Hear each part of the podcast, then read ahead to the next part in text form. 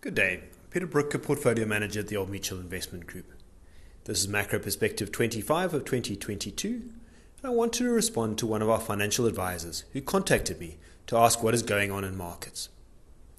I think this is a pertinent question, as June has seen a marked change in tone. The global equity sell-off accelerated into a bear market, with world equities down 10% month to date and 22% year to date.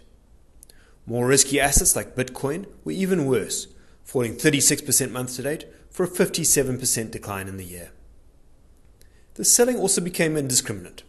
For instance, both value and growth fell 10% in the month.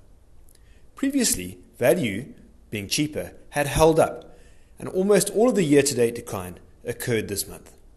And the same is true of South Africa. Our shareholder weighted or SWIX index is down 9% month to date, but 7% year to date, showing that all of the pain has taken place in the last 20 days. The big change in prices was driven by, more, by more hawkish central banks, led by the 75 basis point hike from the Fed.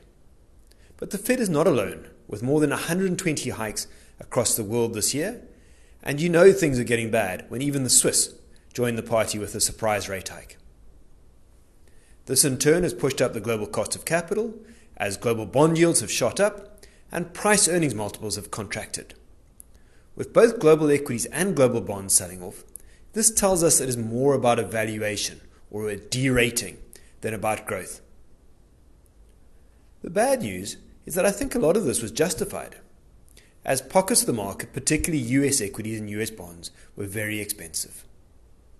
The good news is that our funds were underweight these expensive assets, helping to protect them from the fall. But as all assets start to correlate, the sell off hurts even well diversified portfolios.